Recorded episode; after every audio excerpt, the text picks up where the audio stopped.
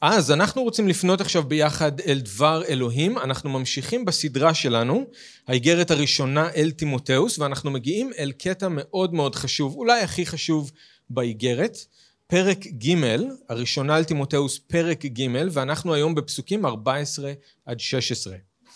אז אם אתם זוכרים, אנחנו פעם שעברה סיימנו קטע חשוב שמדבר על ההנהגה בקהילה, מנהיגים ושמשים או שמשיות. זוכרים? בילינו כמה שבועות טובים, כי יש שם רשימה די מפורטת, מי יכול להיות מנהיג, מה נדרש ממנהיגים, מה נדרש משמשים או שמשיות, אז לקחנו זמן, התעכבנו על הדברים האלה כי uh, זה חשוב, um, ואנחנו אמרנו שהקונטקסט של כל האיגרת זה לעשות סדר בקהילה, לעשות סדר בקהילה, לעשות סדר בחיים שלנו כמאמינים. עכשיו אנחנו מגיעים פה בפסוקים 14 ו-16 ללב של האיגרת, ואני תכף אסביר למה. אז אני רוצה לקרוא את זה, נתפלל ואז נתחיל. אז תעקבו איתי ביחד הראשונה על תימותאוס ג' 14. שאול כותב כמובן אל תימותאוס, אני כותב לך את הדברים האלה בתקווה לבוא אליך במהרה. אבל אם אתמהמה, הנה תדע כיצד להתנהג בבית אלוהים, אשר הוא קהילת אלוהים חיים, עמוד האמת ויסודה. אכן גדול סוד החסידות, התגלה בבשר, נצדק ברוח, נראה למלאכים, הוגד בגויים, הוא אמן בעולם, הוא עלה למרום בכבוד. בואו נתפלל. אנחנו מודים לך שוב, אדון, על הדבר החי שיש לנו כאן לפנינו. אנחנו מודים לך שהדבר שלך הוא חי כי אתה הפכת בו חיים.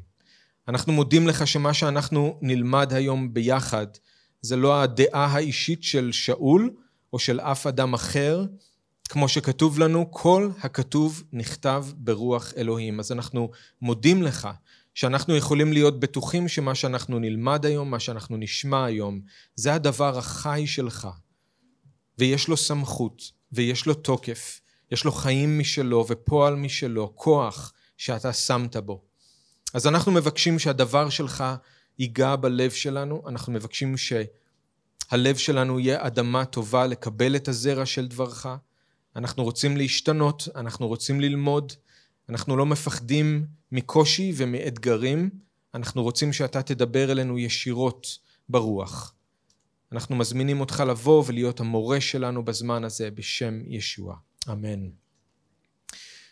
אז אני לא יודע אם אה, שמתם לב, אבל בשנים האחרונות זה נהיה משהו די פופולרי, לתלות על איזשהו קיר בבית שלט צבעוני עם כותרת שהיא משהו כמו כללי הבית שלנו. מכירים? אולי לחלק מכם יש שלט כזה בבית, יש. ואז מתחת לכותרת בדרך כלל יש רשימה של כמה מילים או הוראות מה לעשות, מה לא לעשות. למשל על שלט אחד כזה שמצאתי כתוב לאהוב, לשתף, תמיד להגיד את האמת, לעזור אחד לשני, לסלוח, להבין בלי לשפוט, ועוד כמה דברים מהסוג הזה. אז ממש אוטופיה, כן? אבל זה מה שכתוב שם על השלט. יש גם שלטים אחרים שמצאתי עם כללים שמנוסחים קצת אחרת. אם רוקנת את זה, אז תמלא את זה. אם לכלכת את זה, אז תנקה את זה. אם שפכת את זה, אז תנגב את זה. אם הדלקת את זה, אז תכבה את זה. אם השתמשת בזה, אז תחזיר את זה למקום. עוד אחד שראיתי, אם אתה רוצה ארוחת בוקר במיטה, אז תישן במטבח. היו גם שלטים שמצאתי שהיו להם רק שני כללים. כלל מספר אחד, האישה תמיד צודקת. כלל מספר שתיים, ראה כלל מספר אחד. מאוד פשוט. כל אחד יש לו את השלט שלו שתלוי לו על קיר בבית עם כללי הבית. אז יכול להיות שיש לכם שלט כזה, יכול להיות שלא. מה זה? אפשר ליישם, כן. שושנה תיתן הוראות אחר כך למי שרוצה לדעת איך ליישם. את זה עם השני כללים. כן, זה הכי פשוט. אבל גם אם יש לכם כזה שלט, גם אם אין לכם כזה שלט, יש לכם כללים בכל מקרה. יש דברים שמקובל לעשות אצלכם בבית, יש דברים שלא מקובל לעשות אצלכם בבית, ככה זה גם בעבודה, ככה זה גם בכל בית קפה או מסעדה שאתם נכנסים אליה. לכל מקום יש כללים משלו. ואם בבית שלנו יש כללים, אז בטח שיש כללים גם לבית של אלוהים. האיגרת הזאת שאנחנו לומדים ביחד, הראשונה על תימותאוס, זה בעצם רשימה של כללי הבית שלנו כמשפחת אלוהים. שאול אומר לתימותאוס, בגלל זה אני כותב לך את האיגרת הזאת, כדי שתדע כיצד להתנהג בבית אלוהים. אני רוצה שתתלה שמה באפסוס שלט, כללי הבית שלנו כמשפחת אלוהים. בגלל זה אני גם אמרתי לכם שאנחנו מגיעים ללב של האיגרת ממש, כי זאת הסיבה ששאול כותב לו את האיגרת. אבל כמו שנראה בלב האיגרת זה לא רק העניין של לציית לכללים, לא לציית להם רק מתוך כוח או כפייה, אלא יש כאן תיאור נפלא של הזהות של הקהילה. זאת אומרת שהמאמינים צריכים להתנהג בדרך מסוימת בגלל מי שהם ובגלל המשימה שאלוהים נתן להם.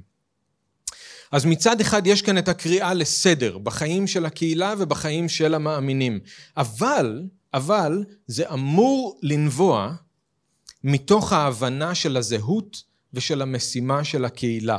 בגלל שהקהילה היא מי שהיא, בגלל שיש לה משימה כזאת גדולה ומפוארת, ההתנהגות חייבת להיות בהתאם. אז תכף אני ארחיב על זה, אבל בגדול זה מה שיש לנו כאן. אז בפסוקים 14 ו-15 אנחנו שומעים את שאול שבעצם מסביר לתימותאוס למה הוא מחזיק עכשיו את האיגרת הזאת בכלל ביד שלו. יכול להיות שזה הפתיע את תימותאוס שהוא קיבל את האיגרת. למה הוא מחזיק את האיגרת הזאת ביד שלו? אז שאול אומר, אני כותב לך את הדברים האלה, בתקווה לבוא אליך במהרה, אבל אם אתמהמה, הנה תדע כיצד להתנהג בבית האלוהים. שימו לב לכוונה של שאול.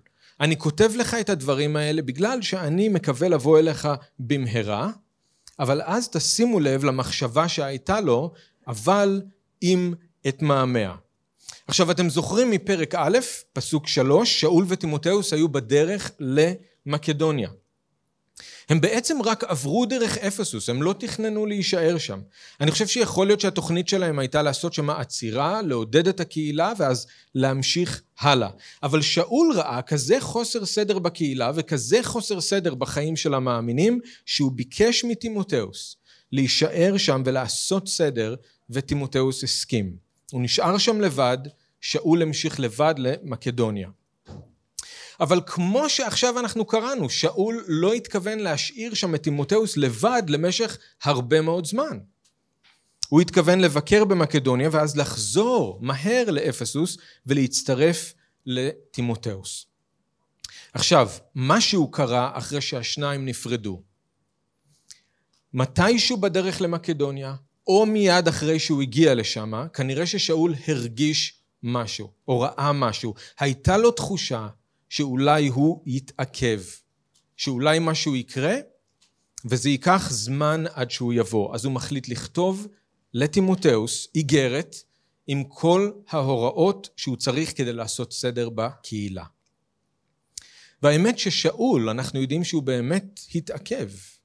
האמת, הוא כנראה בכלל לא הגיע שוב לאפסוס, אחרי הפרידה הזאת מתימותאוס, לפני שהוא הוצא להורג. אנחנו לא יודעים אם תימותאוס גם מגיע אליו בזמן ברומא, לראות אותו, את שאול, לפני שהוא מת. אז לא בטוח בכלל שהוא ותימותאוס נפגשו שוב, אי פעם. עכשיו הם ביחד, אבל הם לא נפגשו שוב אי פעם אחרי הפרידה הזאת. שאול חשב שזה יהיה רק זמני. כששאול היה בכלא ברומא, הוא כתב לו עוד איגרת, השנייה אל תימותאוס, אנחנו נגיע אל האיגרת הזאת, וזאת האיגרת האחרונה ששאול לכתוב אי פעם לפני שהוא מת, לפני שנירון מוציא אותו להורג. שם הוא מבקש מתימותאוס שיבוא אליו, זה נכון, אבל אנחנו לא יודעים אם זה קרה. אנחנו לא יודעים אם תימותאוס הצליח. עכשיו הנה מה שאני רוצה שאנחנו נראה. שימו לב, מצד אחד הכל השתבש, נכון? תימותאוס לא תכנן להיפרד ככה מאבא שלו באמונה. ושאול לא תכנן לעזוב את הבן שלו לבד להתמודד עם כל זה. זה רחוק מאוד ממה שהם תכננו. אבל תחשבו, מה היה קורה אם הכל היה הולך לפי התוכנית? אם שאול היה חוזר לאפסוס במהרה ולא היה מתמהמה, אז לנו היום בכרם אל ולכל הקהילות שהיו לפנינו ולכל הקהילות שיבואו אחרינו, לא היו את ההוראות הכל כך חשובות האלה על איך לעשות סדר בקהילה. באמת שלא היינו יודעים בוודאות מה לעשות. אבל בגלל ששאול הרגיש שאולי הוא יתמהמה, אז הוא כתב. ואנחנו לא צריכים היום לנחש או להמר מי יכול להיות מנהיג, מי יכול להיות שמש, או איך זה, איך גברים ונשים צריכים להתנהג בצורה כזו שמכבדת את האדון בקהילה. אנחנו לא צריכים במילים אחרות להמציא את כללי הבית, הכל כתוב לנו. למה? בגלל תוכנית שהשתבשה. אלוהים ידע שאנחנו נצטרך את האיגרות האלה. והאיגרת הזאת והאיגרת שנייה לטימותאוס נכתבו כתוצאה ממצב שהוא לא צפוי, משיבושים בתוכניות. אז אני רוצה לעודד אתכם עם הנקודה הזאת. אותי זה עודד כשחשבתי על זה, כשהכנתי את הדרשה, אז אני רוצה לעודד אתכם עם זה. שאול השליח, מישהו שפגש את ישוע פנים אל פנים אחרי שהוא קם לתחייה ודיבר איתו. מישהו שנלקח אל הרקיע השלישי וראה ושמע דברים שאסור לבן אדם להגיד. מישהו שאלוהים עשה דרכו אותות ומופתים. מישהו שבישר ונטע קהילות בכל רחבי אסיה ואירופה. שבהשראת הרוח הוא כתב 13 איגרות מתוך 21 שיש לנו. מישהו כזה, תחשבו על זה, נתקל במצב לא צפוי. הוא עשה תוכנית, נכון? אחר כך היו לו ספקות אם זה באמת יצא לפועל כמו שהוא חשב, ובסוף התוכנית הזאת באמת השתבשה, במרכאות, אבל בזכות השיבוש הזה יש לנו את האיגרות האלה היום. אז מה, מישהו כמו שאול לא יכול לצפות, לראות קדימה, להבין שזה מה שהולך לקרות? הוא לא ראה ברוח את מה שהאדון הולך לעשות? הוא לא ידע? אז גם שליח גדול כמו שאול לא היה יכול לדעת מראש איך הכל יקרה. גם הבן אדם הכי רוחני עלי אדמות בסך הכל עושה תוכניות, ואז הוא משאיר את זה בידיים של אלוהים, הוא מקווה והוא חושב, זה נכון, אבל הוא יודע. רבות מחשבות בלב איש, ועצת אדוני היא תקום. לב אדם מחשב דרכו, ואדוני יכין צעדו. ויותר מזה, השיבוש בתוכנית הוא הרבה פעמים מה שמוליד את האוצרות הגדולים ביותר. אז אל תפספסו את זה, ששאול כאן מתכנן והוא מקווה, והתוכנית בסוף לא יוצאת לפועל כמו שהוא חשב, אבל אלוהים חובר את זה יחד לטובה, גם בחיים שלנו. אנחנו לא יודעים איך הכל יקרה. אנחנו עושים תוכניות, אנחנו מקווים, ואז אנחנו משאירים את הכל בידיים של אלוהים. אנחנו בוטחים בו, שגם אם הכל משתבש, הוא פועל כדי לחבור את זה יחד לטובה. אנחנו אף פעם לא יכולים לדעת איזו ברכה תבוא מתוכנית שהשתבשה. אבל הנה, יש לה, אנחנו מחזיקים היום ביד ברכה שהגיעה כתוצאה מתוכנית שהשתבשה. אנחנו רק צריכים לבטוח בו ולהאמין. אוקיי, אז שאול אומר לטימותאוס, למה הוא בכלל מחזיק את האיגרת הזאת ביד? הוא אומר, אני מקווה לבוא בקרוב, אבל יש סיכוי שדברים לא יקרו כמו שחשבתי, אז ליתר ביטחון אני כותב לך את הדברים האלה. שתדע כיצד להתנהג בבית אלוהים. זה השלט שהוא רוצה שהוא יתלה שם באפסוס, כללי הבית שלנו כמשפחת אלוהים. עכשיו, מה זה הדברים האלה ששאול אומר שהוא כתב? מה זה כללי הבית? זה כל מה שלמדנו עד עכשיו וכל מה שאנחנו נלמד בהמשך האיגרת. עכשיו, אפשר אולי לסכם את כללי הבית ככה, מתוך האיגרת. בבית שלנו מלמדים רק את דבר אלוהים. ונמנעים מכל מיני דברים אחרים שיכולים לגרום לוויכוחים או שיכולים להרוס את האמונה של אחרים. בבית שלנו אנחנו מתפללים עבור כל בני האדם, בלי יוצא מן הכלל, במיוחד עבור אלה בממשלה. בבית שלנו הגברים מתפללים עם ידיים נקיות ובלי כעס ומחלוקת. בבית שלנו הנשים מתלבשות בצניעות בלי לנסות לסובב ראשים ובלי לנסות להרשים אחרים. בבית שלנו הגברים והנשים שווים לגמרי במהות ובערך, אבל שונים בתפקידים שאלוהים נתן להם. בבית שלנו המנהיגים והשמשים הם אנשים שיש להם אופי טוב ואת היכולות המתאימות ושדרך החיים שלהם מכובדת ויכולה לשמש דוגמה לאחרים. בבית שלנו יש מקום לכל אחד וכולם מכבדים אחד את השני, המבוגרים, הצעירים, האלמנות, בני המשפחה של האלמנות, העבדים והעשירים.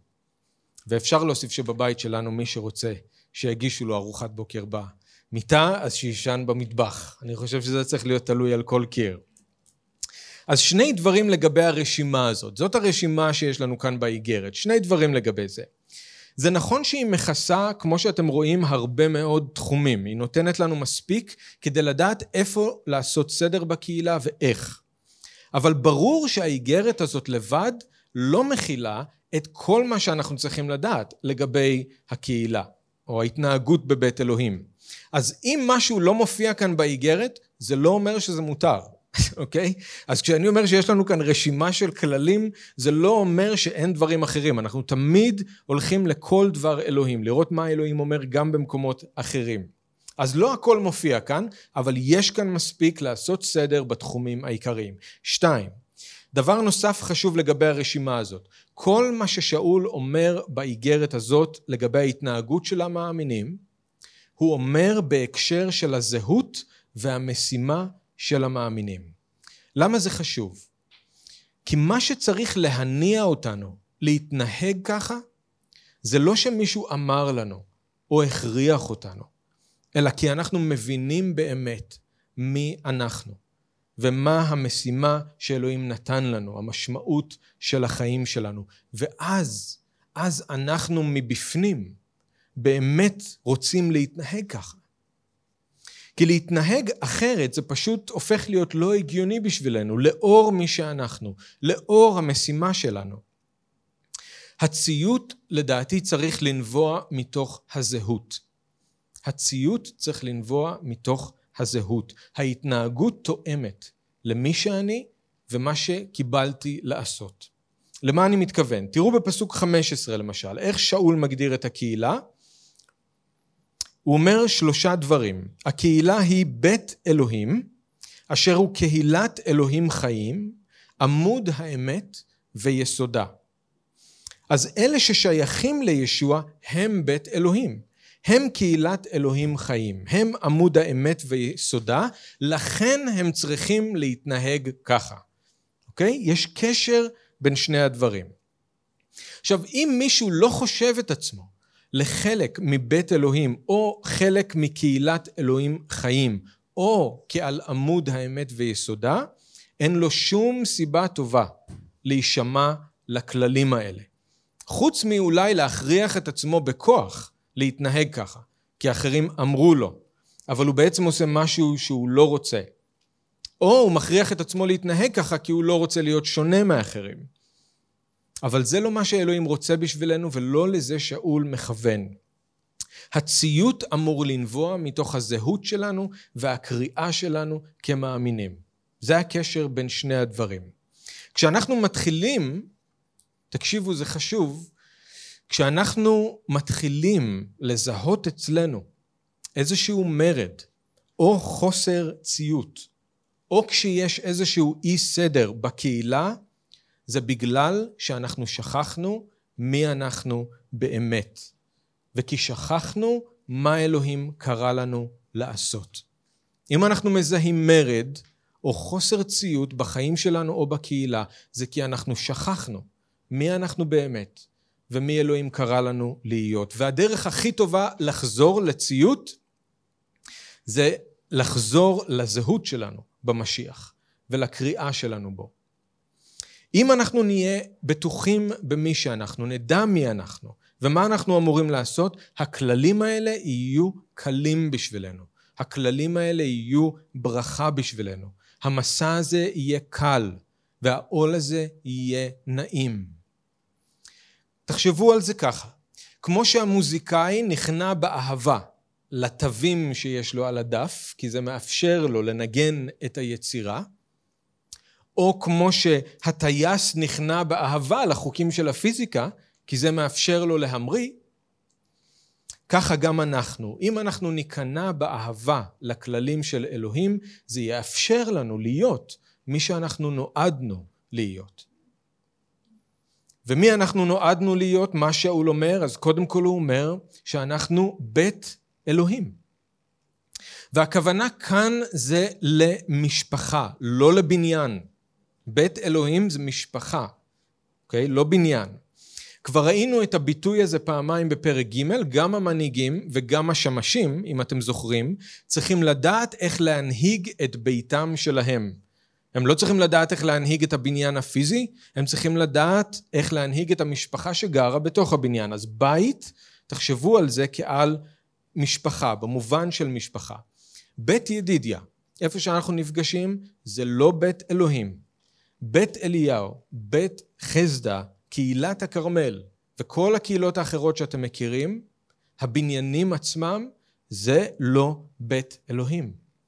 אלה מקומות שבהם נפגשת המשפחה של אלוהים. אבל אלה רק בניינים. למה אני מדגיש את זה? וזה חשוב. שלא נחשוב לרגע ששאול מתכוון לתת לנו רשימה של כללים שנוגעים לבניין. זאת אומרת, אני צריך לציית לכללים האלה כשאני נכנס לבניין, כי זה או-הו, בית אלוהים. אבל כשאני יצאתי מהבניין אני יכול לעשות מה שאני רוצה. ויש כאלה שחושבים ככה. כשהוא אומר בית אלוהים וכשאנחנו מדברים על הכללים של בית אלוהים, אנחנו לא מדברים על כללים שהם ספציפיים לבניין הזה ושאפשר לשכוח מהם ברגע שאנחנו יוצאים החוצה. בגלל זה אני מדגיש, בית אלוהים, לא הבניין, המשפחה של אלוהים.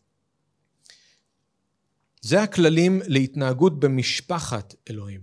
ואנחנו לא מפסיקים להיות משפחת אלוהים כשאנחנו יוצאים מהבניין הזה. אז הכללים לא מפסיקים להיות רלוונטיים בשבילנו. תראו למשל בפרק ב', פסוקים 1 ו-2. שאול אומר שהסיבה שאנחנו צריכים להתפלל בשביל כל אדם, ובמיוחד עבור אלה שבשלטון, זה כדי שנוכל לחיות חיי שלווה והשקט במלוא חסידות ודרך ארץ, נכון? אז המטרה היא לחיות חיים של חסידות ודרך ארץ. אבל אנחנו לא חיים את החיים שלנו בתוך הבניין, נכון? הוא לא, הוא לא אומר אתם צריכים לחיות חיים של חסידות ודרך ארץ בתוך הבניין, אלא החיים שלנו הם בחוץ. תסתכלו בפסוק שמונה. שאול אומר שהגברים צריכים להתפלל. איפה? איפה? בכל מקום. הגברים צריכים להתפלל בכל מקום בנשיאת ידיים טהורות, בלי כעס ובלי מחלוקת. זאת אומרת שאין כזה דבר שיש איזשהו מקום ששם אפשר להתפלל בידיים לא טהורות, או ששם מותר לכעוס ולריב. בתוך הבניין או מחוץ לבניין, ככה הגברים צריכים להתנהג. לגבי התלבושת של הנשים בהמשך, בטח שזה נכון שכל הקהילה מתאספת ביחד. זה נכון, דיברנו על זה כבר בדרשה שהקדשנו לזה אז. אבל שאול לא מגביל את זה לבניין הקהילה בכלל, תסתכלו אתם בפסוקים. הנשים צריכות לשים לב ללבוש שלהן תמיד ובכל מקום. כמו שהגברים צריכים לשים לב להתנהגות שלהם תמיד ובכל מקום. עכשיו כמובן לגבי מנהיגים ושמשים או שמשיות, נכון? אני לא חושב שמישהו מכם רוצה להגביל את הרשימה הזאת לבניין הזה בלבד. להיות בעל אגרוף בבניין הקהילה זה אסור, אבל להיות בעל אגרוף בבית זה בסדר? להתמכר ליין בתוך בניין הקהילה זה אסור, אבל להשתכר עם חברים במועדון זה בסדר? לא. כי הכללים האלה לא נוגעים לבניין, הם נוגעים למשפחה של אלוהים. ואנחנו לא מפסיקים להיות המשפחה של אלוהים כשאנחנו יוצאים מהבניין הזה. אז כללי ההתנהגות הם לא נוגעים למקום פיזי, אלא הם לחיים שלנו. אנחנו כולנו, אחים ואחיות, בנים ובנות, יש לנו אב אחד, יש לנו אדון אחד, אנחנו משפחה. גם בשבת כשאנחנו ביחד, אבל גם במשך השבוע כשכל אחד עסוק בעניינים שלו. ותחשבו על זה, לא הפכנו להיות משפחה כי התחלנו להתכנס בבניין ביחד, אנחנו לא מפסיקים להיות משפחה כשאנחנו מחוץ לבניין. כשאמרו לישוע שאימא שלו והאחים שלו והאחיות שלו עומדים בחוץ ומבקשים אותו, אתם זוכרים מה הוא אמר להם? הוא הביט כה וכה אל היושבים סביבו במעגל והוא אמר להם, הנה אמי ואחיי, כל העושה את רצון אלוהים הוא אחי ואחותי ואמי.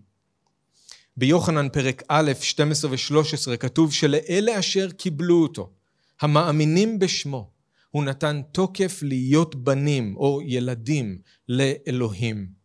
לא מדם ולא מחפץ הבשר נולדו, אף לא מחפץ גבר, כי אם מאלוהים. ובשנייה לקורינתים ו' 18 יש לנו הבטחה נפלאה שאלוהים מבטיח לנו, והייתי לכם לאב, ואתם תהיו לי לבנים ולבנות, נאום אדוני צבאות. הקשר שיש בינינו לבין אלוהים הוא קשר אינטימי של משפחה. אנחנו לא הצוות של אלוהים. אנחנו לא העובדים של אלוהים. אנחנו לא החברים של אלוהים. אנחנו הבית של אלוהים, המשפחה שלו. הוא מסתכל על כל אחד ואחד מכם הגברים, והוא רואה בנים.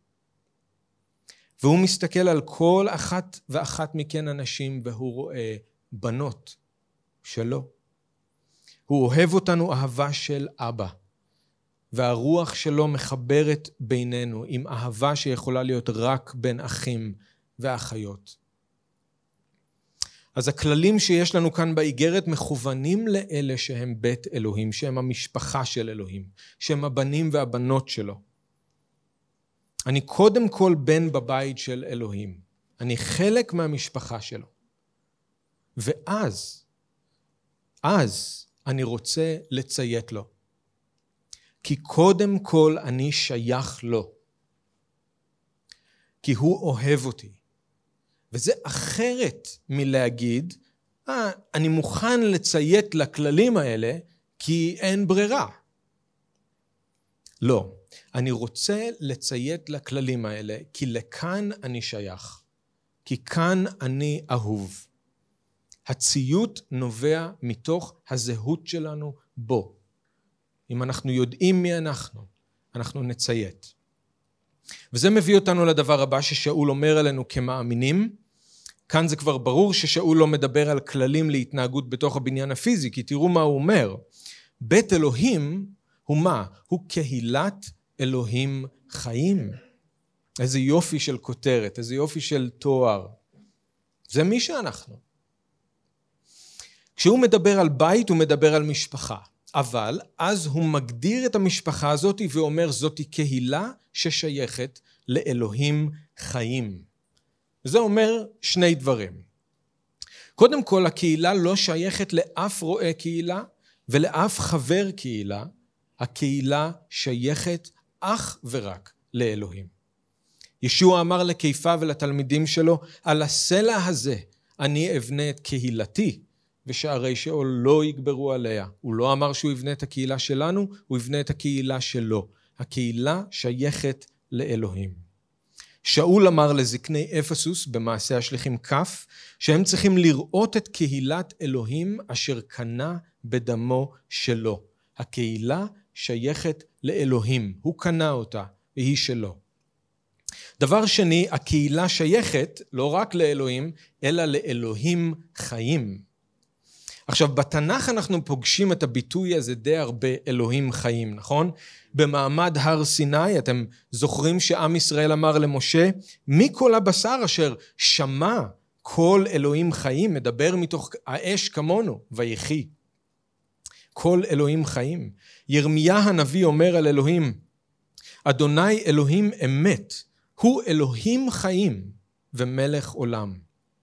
בני קורח בתהילים מ"ב, הם אומרים, צמאה נפשי לאלוהים, לאל חי. מתי יבוא ואראה פני אלוהים? וגם בברית החדשה, קיפה אומר לישוע, אתה המשיח בן אלוהים חיים. וכתוב על התסלוניקים שהם פנו מן האלילים כדי לעבוד אל חי, אל חי ואמיתי. אלוהים חיים זה אומר שהוא לא כמו האלילים המתים שכולם בזמנו היו אז משתחווים להם. כששאול היה באתונה אתם זוכרים שהוא ראה את כל העיר מלאה באלילים.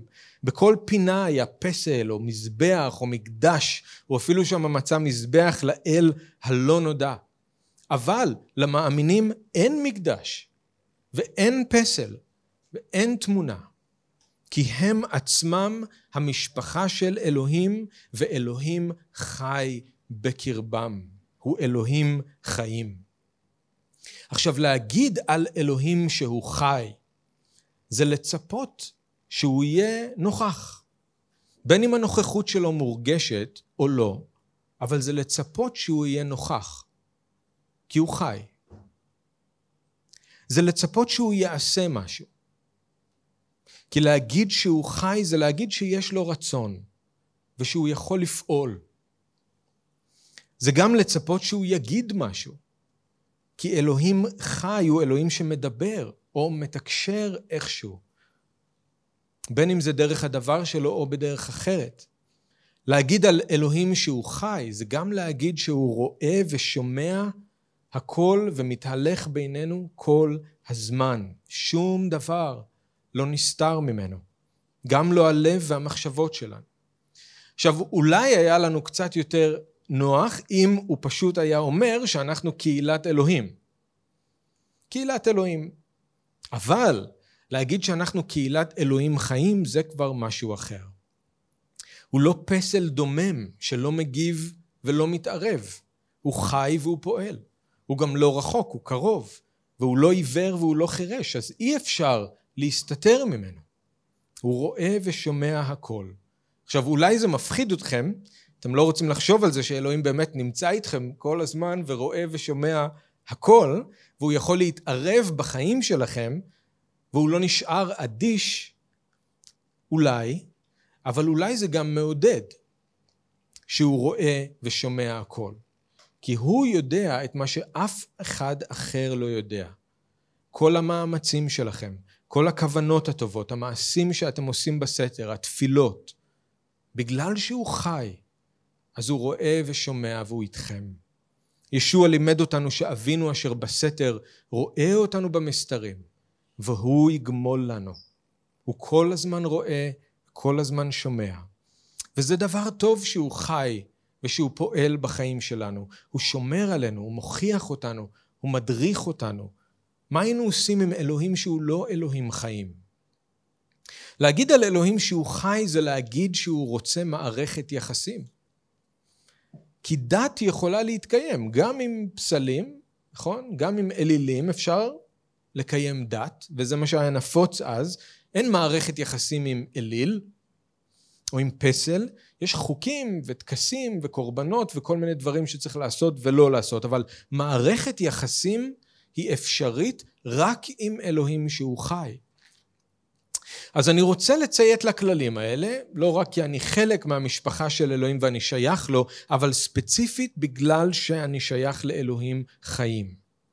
הוא איתי, הוא רואה אותי, הוא פועל בחיים שלי ובתוך הקהילה, אז אני לא יכול להעמיד פנים כאילו שהוא לא רואה אותי. הוא רואה. אני לא יכול להסתיר שום דבר ממנו. אם הוא חי, אז אני רוצה להתייחס אליו כמי שהוא חי. אני רוצה לתת מקום, אני רוצה להכיר אותו. אני לא רוצה לציית לכללים מתוך מניע דתי, רק כי אני חייב, רק כי מישהו אמר לי. אני רוצה לציית לכללים האלה כדי להכיר את אלוהים יותר טוב וללמוד איך לחיות איתו ביחד. וכקהילה, ככל שיהיה לנו יותר סדר בתוך הקהילה, ככה אנחנו נחווה את הברכה ואת הנוכחות של אלוהים איתנו. אוקיי, הדבר האחרון ששאול אומר על הקהילה, זה גם חלק חשוב בזהות של הקהילה, כמו בית אלוהים וקהילת אלוהים חיים, אבל תשימו לב, זה גם מתאר את המשימה של הקהילה. הוא אומר שהקהילה היא עמוד האמת ויסודה. עמוד האמת ויסודה. אז כבית אלוהים, הדגש הוא על סוג הקשר האינטימי שיש לנו עם אלוהים ואחד עם השני. כמשפחה, כקהילת אלוהים חיים, הדגש הוא על הדינמיקה המיוחדת שיש בתוך הקהילה. אלוהים באמת חי, הוא באמת פועל בקרבנו, ואנחנו לומדים כל הזמן איך לחיות איתו. אז אפילו כששאול מדבר על כללים ועל איך להתנהג, זה לא דבר דתי, כי זאת מערכת יחסים אמיתית עם אלוהים שהוא חי. אבל עכשיו, כעמוד האמת ויסודה, הדגש פה, תשימו לב, הוא משתנה. כאן זה לא מתאר את הקשר המיוחד שיש לנו עם אלוהים או אחד עם השני בתוך הקהילה, אלא את התפקיד של הקהילה בעולם. זאת המשימה של הקהילה. זה כן חלק מהזהות שלנו כמאמינים, אבל זאת גם הסיבה שאנחנו בכלל קיימים. למה בכלל יש קהילה? בגלל זה. מה זה אומר עמוד האמת ויסודה? אז אם אנחנו היינו חיים פעם, בתקופה ההיא, שכזה נכתב, אז היינו חיים עם בניינים גדולים ומפוארים מסביבנו, כמו שהיה בכל העולם הרומי, ואם אפילו היינו יכולים לראות בעצמנו את בית המקדש, אז היה לנו איזשהו מושג, והביטוי הזה היה מצייר לנו תמונה מיד בראש. היינו מבינים למה שאול מתכוון. עכשיו, זה לא שבימינו אין יסודות ואין עמודים, כן? אה, אבל עכשיו למשל, בבניין הזה, יש יסודות מתחתנו, אנחנו לא רואים אותם, יש כאן כמה עמודים, נכון, מסביבנו, אבל העניין הוא שזה לא משהו היום שהוא בולט או שהוא מרשים, והאמת שזה משהו שבדרך כלל מנסים להסתיר אותו. זה פשוט היה הפוך לגמרי בעולם העתיק. הפוך לגמרי. העמודים, העמודים היו בולטים מאוד, היו מרשימים מאוד, בכוונה, הם היו חלק מהעיצוב אז. במיוחד הבניינים של המקדשים, הכל היה מאוד מקושט, הכל היה מאוד גדול, זה היה נחשב מאוד מרשים. אם אתם זוכרים, אפילו שני העמודים בכניסה לבית המקדש ששלמה בנה, הם אפילו זכו לשמות, נכון? יכין ובועז, כן? עד כדי כך עמודים זה היה דבר כל כך בולט וכל כך מרשים, ולהפך, לא היו מנסים להסתיר את זה, זה היה דבר שמנסים להבליט אותו כמה שיותר, את העמודים. אז בעולם העתיק כולם מיד היו מבינים למה שאול מתכוון. האמת שהאפסים כנראה הבינו את זה יותר טוב מכל אחד אחר.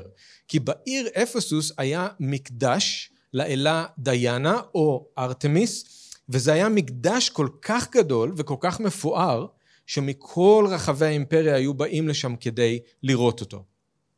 המקדש הזה היו בו יותר ממאה עמודים ענקיים.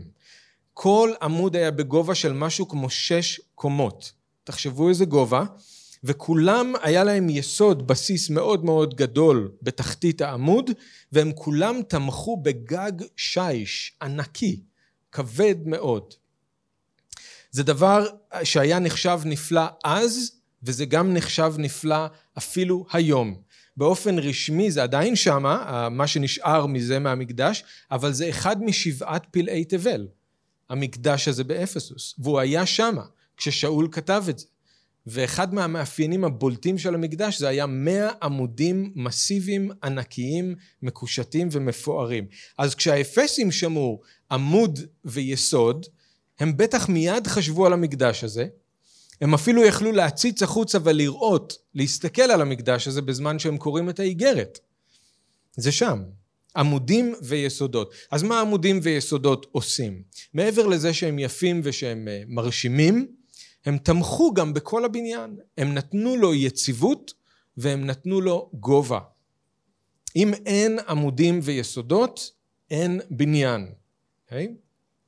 אז איך שאול מחבר את זה לקהילה? כמו שהעמודים והיסודות נותנים יציבות וגובה לבניין הזה, כמו המקדש באפסוס, ככה הקהילה נותנת יציבות וגובה לאמת של אלוהים. הגג המפואר זאת האמת של אלוהים והקהילה זה העמוד והיסוד שמחזיקים אותה יציב ומרוממים אותה גבוה.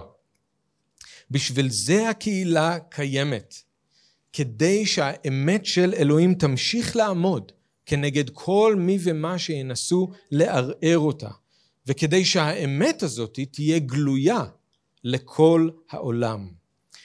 ג'ון סטוט, הוא אמר ככה בהקשר לפסוקים האלה, לקהילה יש שני תפקידים. כיסוד, היא צריכה לשמור את האמת של אלוהים שתהיה יציבה ולא תקרוס תחת המשקל הכבד של תורות השקר.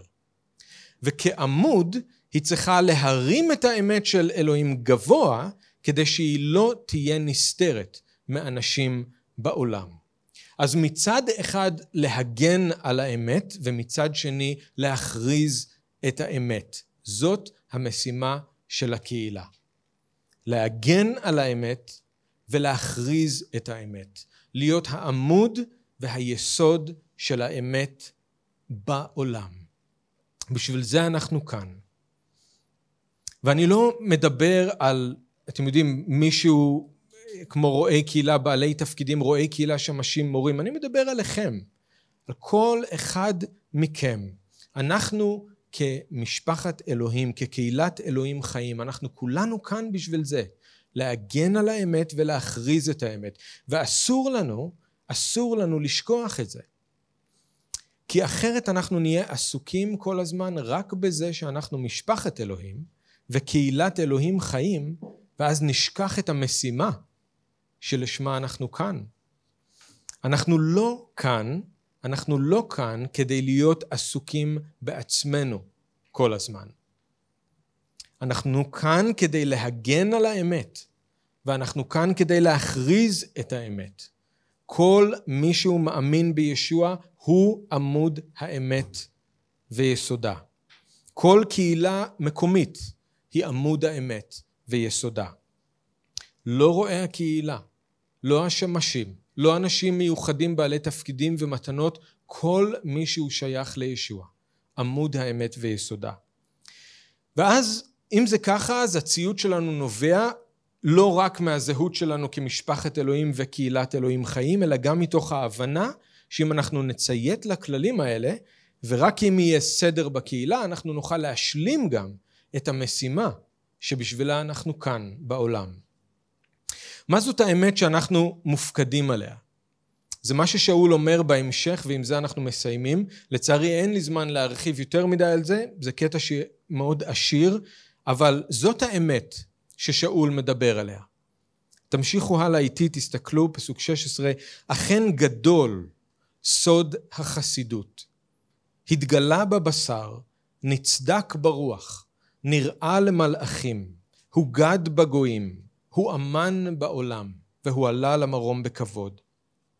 אז האמת שעליה אנחנו מופקדים, להגן עליה, להכריז אותה, היא סוד החסידות, או במילים אחרות פשוט מאוד הבשורה. פשוט מאוד הבשורה. זאת הבשורה שהעולם צריך לשמוע. כמו שאתם בטח שמים לב, אם אתם פתחתם את הספר ואתם רואים, הפסוק הזה כתוב בצורה קצת משונה, לא כמו פסוקים אחרים, וזה בגלל שזה בעצם שיר. Okay? אוקיי? זה לא שיר ששאול פתאום חשב עליו וכתב אותו, אלא זה שיר שכנראה כבר היה אה, נהוג לשיר אותו בקהילות, גם תימותאוס הכיר אותו, גם המאמינים באפסוס כבר הכירו אותו, אז הוא כנראה מצוטט כאן שיר או חלק משיר. וזה שירים שהיו עוזרים לאנשים להיזכר במה שישוע עשה ומי הוא היה, והאמת הזאת שהקהילה מופקדת עליה. אז הנה הגג הזה, גג השיש המפואר הזה, שכל העמודים תומכים בו. ובמקום שהאנשים שאז, אם אתם זוכרים, היו צועקים במקדש גדולה ארתמיס של האפסים. זוכרים איך הם צעקו במשך שעתיים? במקום זה שאול אומר, אתם תכריזו גדול סוד החסידות. הם צועקים גדולה ארתמיס של האפסים, אתם תכריזו גדול סוד החסידות. התגלה בבשר, נצדק ברוח, נראה למלאכים, הוגד בגויים, הוא אמן בעולם והוא עלה למרום בכבוד. אלוהים לבש בשר בישוע ונהיה אחד מאיתנו. ואנחנו יודעים שכל מה שהוא עשה וכל מה שהוא אמר, הוא היה צדיק בהכל, כי אלוהים הקים אותו לתחייה על ידי הרוח, וככה הוא הוכיח, הוא באמת היה בן אלוהים, הוא באמת היה מי שהוא אמר. המלאכים ראו אותו, הגויים שמעו עליו. האמינו בו בכל העולם, והוא עכשיו לימין האב, מפואר בכבוד. זאת האמת ששינתה את החיים שלנו. זאתי האמת ששינתה את פני העולם. זאת האמת שעליה אנחנו מופקדים. כל אחד מאיתנו בחיים שלנו, לפי מה שאלוהים חלק לו. על האמת הזאת אנחנו מגינים, האמת, ואת האמת הזאת אנחנו מרימים גבוה, כדי שכל העולם יראה. אז אנחנו המשפחה של אלוהים. אנחנו קהילת אלוהים חיים, אבל יש לנו גם כן משימה.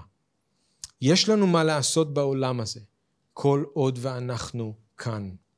להיות העמוד והיסוד של האמת. פשוט מאוד. ואנחנו נראה בשבוע הבא, דרך אגב, למה זה כל כך חשוב, איזה מתקפות יכולות לבוא על האמת, ולמה אנחנו צריכים להגן על האמת, ואיך אנחנו יכולים לעשות את זה. אז אני רק רוצה להשאיר אתכם עם הדברים האלה, תחזרו, תקראו שוב את הקטע, תתפללו, יש כאן המון, אבל זה הדברים העיקריים. אז כשאתם חושבים על כללי הבית שלנו כמשפחת אלוהים, על הסדר שצריך להיות בקהילה, בסדר שצריך להיות בחיים שלכם, אז אני מקווה ומתפלל שאתם לא ניגשים לכללים האלה בצורה דתית, אתם לא מחפשים לעשות את זה כי מישהו הכריח אתכם או אמר לכם, אלא אני מקווה שזה יכול לנבוע מתוך הזהות שלכם באדון, שאתם מבינים באמת מי אתם, והמשימה שמוטלת על הכתפיים שלכם ושלי, של כל הקהילה, שהציות שלנו יבוא משם. אמן? בואו נתפלל ביחד. אבא יקר, אנחנו רוצים אה, לתת לך את הדברים שאנחנו שמענו, ואנחנו מבקשים שאתה תנטע אותה, אותם עמוק בליבנו. אנחנו מבקשים שהדברים ששמענו יישאו פרי מתוכנו. אנחנו לא רוצים להיות כאלה ששומעים ושוכחים, אנחנו לא רוצים להיות כאלה שאומרים כן, זה נשמע יפה, איזה יופי, עמוד האמת ויסודה, כמה זה נשמע טוב. אנחנו רוצים להיות כאלה שבאמת הולכים ועושים את זה. שבאמת חיים את החיים שלנו בצורה כזאת שמגינה על האמת ומרימה את האמת גבוה. אנחנו מודים לך שאתה אומר עלינו שאנחנו הבית שלך, שאנחנו קהילת אלוהים חיים, ואנחנו מודים לך על המשימה המופלאה הזאת שנתת לנו, להיות עמוד האמת ויסודה בעולם. אנחנו רק מבקשים ממך את החסד, לחיות את מה ששמענו. אנחנו מודים לך ומברכים אותך בשם ישוע. אמן.